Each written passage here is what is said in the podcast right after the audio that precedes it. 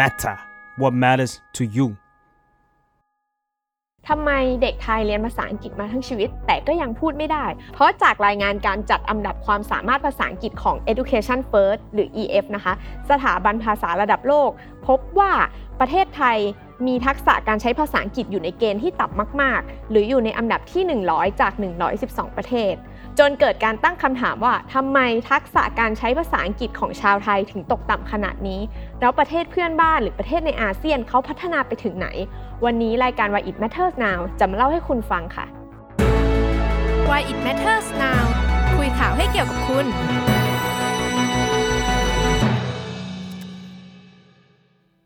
รายงานดัชนีความสามารถทางภาษาอังกฤษของ EF นะคะ ก็เป็นรายงานที่ออกมาทุกปี โดยวัดจากผู้ที่เข้าไปร่วมสอบในเว็บไซต์ ซึ่งสำหรับปีนี้นะคะ ก็มีผู้เข้าร่วมสอบถึง 2 ล้านคนใน 112 ประเทศทั่วโลก โดยนอกจากการจัดอันดับแล้วเนี่ย ก็ยังมีการแบ่งความสามารถเป็น 5 ระดับนะคะ โดยระดับที่ดีที่สุดก็คือ very high ซึ่งคือระดับที่สามารถใช้ภาษาอังกฤษในสังคมได้อย่างเหมาะสม อ่านข้อความขั้นสูงได้อย่างง่ายดาย รวมไปถึงว่าสามารถทำสัญญากับเจ้าของภาษาชาวต่างชาติได้อย่างง่ายดายด้วยนะคะ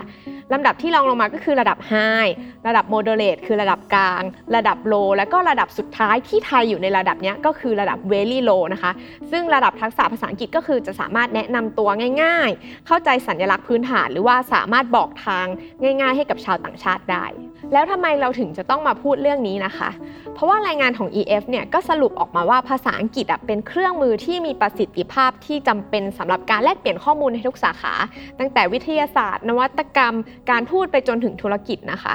นอกจากนี้นะคะรายงานชิ้นนี้ของ EF นะคะยังชี้ให้เห็นว่าประเทศที่มีดัชนีความสามารถทางภาษาอังกฤษที่อยู่ในระดับสูงเนี่ยย่อมมีโอกาสแล้วก็ผลงานในด้านอื่นๆเนี่ยที่ดีกว่าประเทศที่มีดัชนีต่ำลงมานะคะ อย่างเช่น ในด้านเศรษฐกิจ ในด้านผลผลิต human capital นวัตกรรมเนี่ยก็สามารถเข้าถึงได้มากกว่า มีการแข่งขันที่สูงกว่า สังคมโดยรวมก็ดีกว่า มีความเท่าเทียมทางเพศที่มากกว่า หรือในด้านอนาคตนะคะ ก็มีในเรื่องสิ่งแวดล้อมที่ดีกว่า รวมไปถึงว่ามีเสรีภาพที่กว้างขวางกว่าด้วย ซึ่งในทางกลับกันนะคะ ประเทศที่อยู่ในระดับ very low หรือว่าต่ำมากเนี่ยก็จะมีเกณฑ์พวกนี้อยู่ในระดับต่ำไปด้วย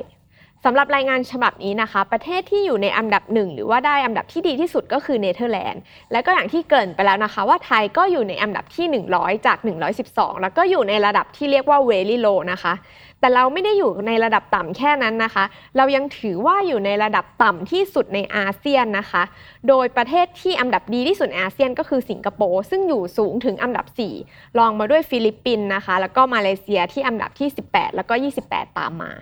ทั้งถ้านับแค่ในเอเชียนะคะ ประเทศไทยมีอันดับที่สูงกว่าแค่ 2 ประเทศนะคะ ก็คือประเทศคีร์กีซสถานและก็ทาจิกิสถาน ถ้ามาดูในลำดับของเมืองนะคะ ก็คือกรุงเทพเราก็อาจจะเห็นว่าเอ้ยเราอยู่ในลำดับที่ดีขึ้นมาหน่อยเพราะว่าไม่ได้อยู่ในเกณฑ์ลังท้าย แต่ถึงอย่างนั้นนะคะ เราก็อยู่ในระดับโลอยู่ดี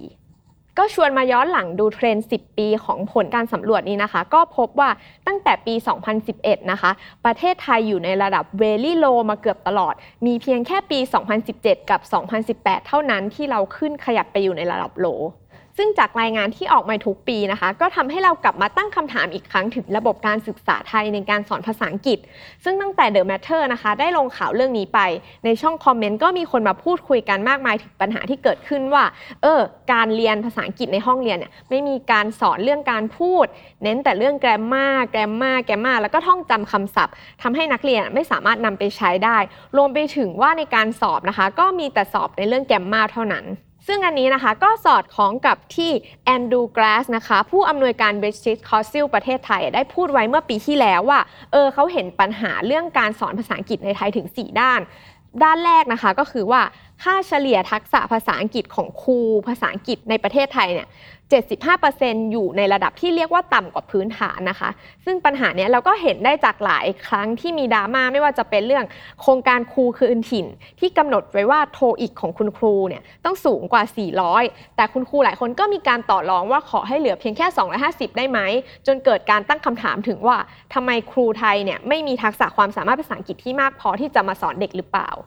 ประเด็นที่2นะคะก็คือปัญหาเรื่องทักษะภาษาอังกฤษภาพรวมของประเทศไทยเนี่ยสะท้อนปัญหาความไม่เท่าเทียมในประเทศด้วย เห็นได้จากว่าทักษะในเมืองหลวง หรือว่าเมืองใหญ่ ๆ อย่างกรุงเทพนะคะ ก็จะมีเด็กที่มีทักษะภาษาอังกฤษที่ดีกว่าในชนบท ไปถึงว่าการสอนภาษาอังกฤษในประเทศไทยส่วนมากเป็นการสอนยึดหลักตามไวยากรณ์ การแปลการท่องจำมากกว่าการสื่อสารในชีวิตจริง และปัญหาสุดท้ายนะคะ ที่คุณแอนดูได้สะท้อนไว้ก็คือว่า ระบบการวัดผลทักษะภาษาอังกฤษเน้นไปที่ไวยากรณ์ การอ่าน แล้วก็ไม่ได้ส่งเสริมให้ใช้เพื่อสื่อสารด้วยนะคะ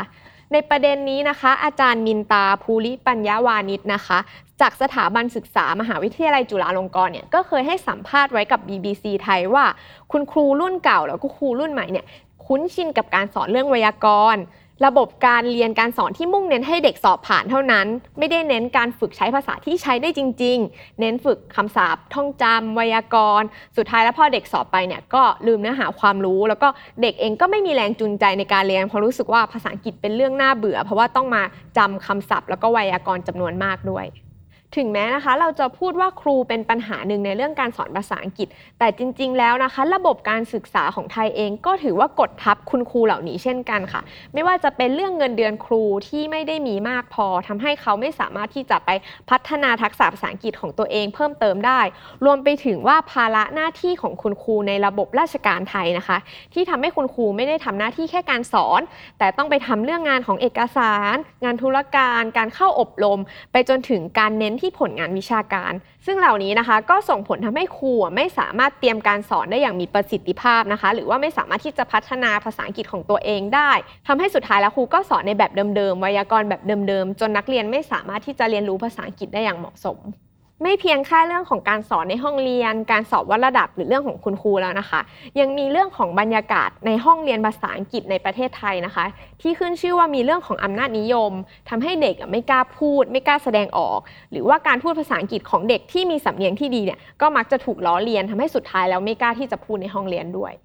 ในรายงานของ EF นะคะ ยังมีส่วนที่ให้คำแนะนำต่างๆ กับทั้งบริษัท รัฐบาลโรงเรียนไปถึงตัวบุคคลว่าจะพัฒนาทักษะภาษาอังกฤษได้ยังไงนะคะ ซึ่งสำหรับส่วนรัฐบาลแล้วก็ผู้มีอำนาจทางการศึกษาเนี่ย EF ก็แนะนำว่าควรจะปรับการสอบเพื่อประเมินทักษะในการสื่อสาร อบรมคุณครูใหม่นะคะ ด้วยการใช้ภาษาอังกฤษ รวมไปถึงว่าทดสอบให้แน่ใจว่าคุณครูใหม่แต่ละคนเนี่ยมีเกณฑ์ภาษาอังกฤษที่ไม่ต่ำกว่าขั้น รวมไปถึงในระดับราชการนะคะ ก็ควรจะมีการประเมินค่าราชการทุกคนนะคะ ถึงทักษะภาษาอังกฤษ รวมไปถึงว่าให้ผู้ใหญ่ในประเทศในสังคมเองเนี่ยเข้าถึงโครงการการเรียนรู้ตลอดชีวิต หรือในทีวีเองเนี่ยก็ควรจะมีรายการภาษาอังกฤษขึ้นมา แล้วก็ค่อยขึ้นเป็นซับไตเติลภาษาไทยด้วย ในด้านโรงเรียนและการศึกษานะคะเขาก็แนะนำว่า คุณครูเนี่ยควรจะสอนภาษาอังกฤษ โดยให้เด็กเนี่ยเน้นถึงการสื่อสาร แล้วก็ให้โอกาสนักเรียนในการพูดภาษาอังกฤษในห้องเรียน ให้โอกาสคุณครูในการแลกเปลี่ยนความรู้ในการสอนภาษาอังกฤษด้วยกัน รวมไปถึงว่าในระดับมหาวิทยาลัยเองเนี่ยก็ควรจะรีควายหรือว่าเรียกร้องทักษะภาษาอังกฤษจากเด็กในระดับหนึ่งด้วยค่ะ ดูแล้วนะคะคำแนะนำของ EF ก็เหมือนจะบอกเฉพาะเจาะจงสำหรับประเทศไทยเลยนะคะ แต่จริงๆ แล้วคำแนะนำเนี้ยบอกสำหรับทุกประเทศที่ต้องการจะพัฒนาทักษะภาษาอังกฤษโดยรวมนะคะ แต่ก็ดูเหมือนว่ามันก็มาตอบโจทย์ปัญหาต่างๆ ที่เราคุยกันไปในเมื่อกี้เลยนะคะปัญหาเรื่องทักษะภาษาอังกฤษเนี่ยก็ไม่ใช่ปัญหาใหม่ และทุกๆ ปีก็มีการจัดอันดับทักษะเหล่านี้ออกมาทุกปีไม่ว่าจะของ EF หรือว่าของที่ไหนๆ ซึ่งก็เห็นว่าของไทยมักจะอยู่ในระดับที่ต่ำมากๆ หรือว่าเราไม่ได้พัฒนาไปไหนเลย สุดท้ายแล้วนะคะ เราก็ต้องกลับมาตั้งคำถามที่รัฐ หรือผู้มีอำนาจ หรือว่ากระทรวงการศึกษาทั้งหลายว่า เมื่อไหร่ที่เขาจะเห็นเรื่องการสอนภาษาอังกฤษในโรงเรียน หรือว่าในสังคมเนี่ยเป็นเรื่องที่จริงจัง แล้วก็แก้ไขปัญหานี้สักทีนะคะ เพราะว่าอย่างที่เราคุยกันไปแล้วนะคะ ว่าเรื่องภาษาไม่ได้เกี่ยวข้องแค่การพูดคุยการใช้ภาษา แต่ยังเกี่ยวโยงไปถึงมิติด้านการพัฒนาทางเศรษฐกิจ สังคมไปถึงอนาคตด้วยค่ะ ติดตามรายการ Why It Matters Now รายการที่จะมาคุยข่าวให้เกี่ยวกับคุณได้ทุกวันเสาร์ทุกช่องทางของ The Matter สำหรับวันนี้ สวัสดีค่ะ